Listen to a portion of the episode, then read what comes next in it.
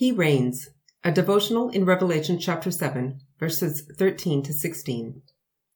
What would you do to never feel hungry or thirsty again? For most of us in Portugal, that question probably doesn't motivate us very much. We're used to being able to feed ourselves and quench our thirst whenever we want. But imagine you lived in a developing country and you had no food or access to clean water. You spend your days lying on the floor trying not to think about how hungry you are or how desperate you are for even a small drop of water. This is the image John wants us to understand while he's standing in the throne room with a great multitude.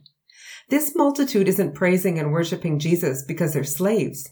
They are praising him because they're thankful, overwhelmingly thankful.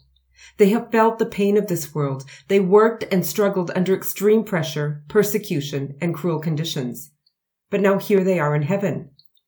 They didn't change one job for another. They have left one life for another. They can sing because they are full. They can rejoice because their thirst has been quenched.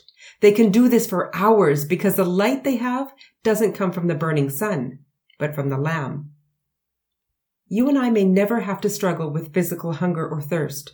Or maybe we will. We don't know. But what we often suffer from is just as deadly. We suffer from spiritual hunger and thirst. We have walked away from the bread of life and the living water, and now we're in trouble. But the same promise for those who have struggled with physical starvation and thirst from persecution and hatred is held out for us. The source of life is Jesus, and he wants to feed us and refresh our soul.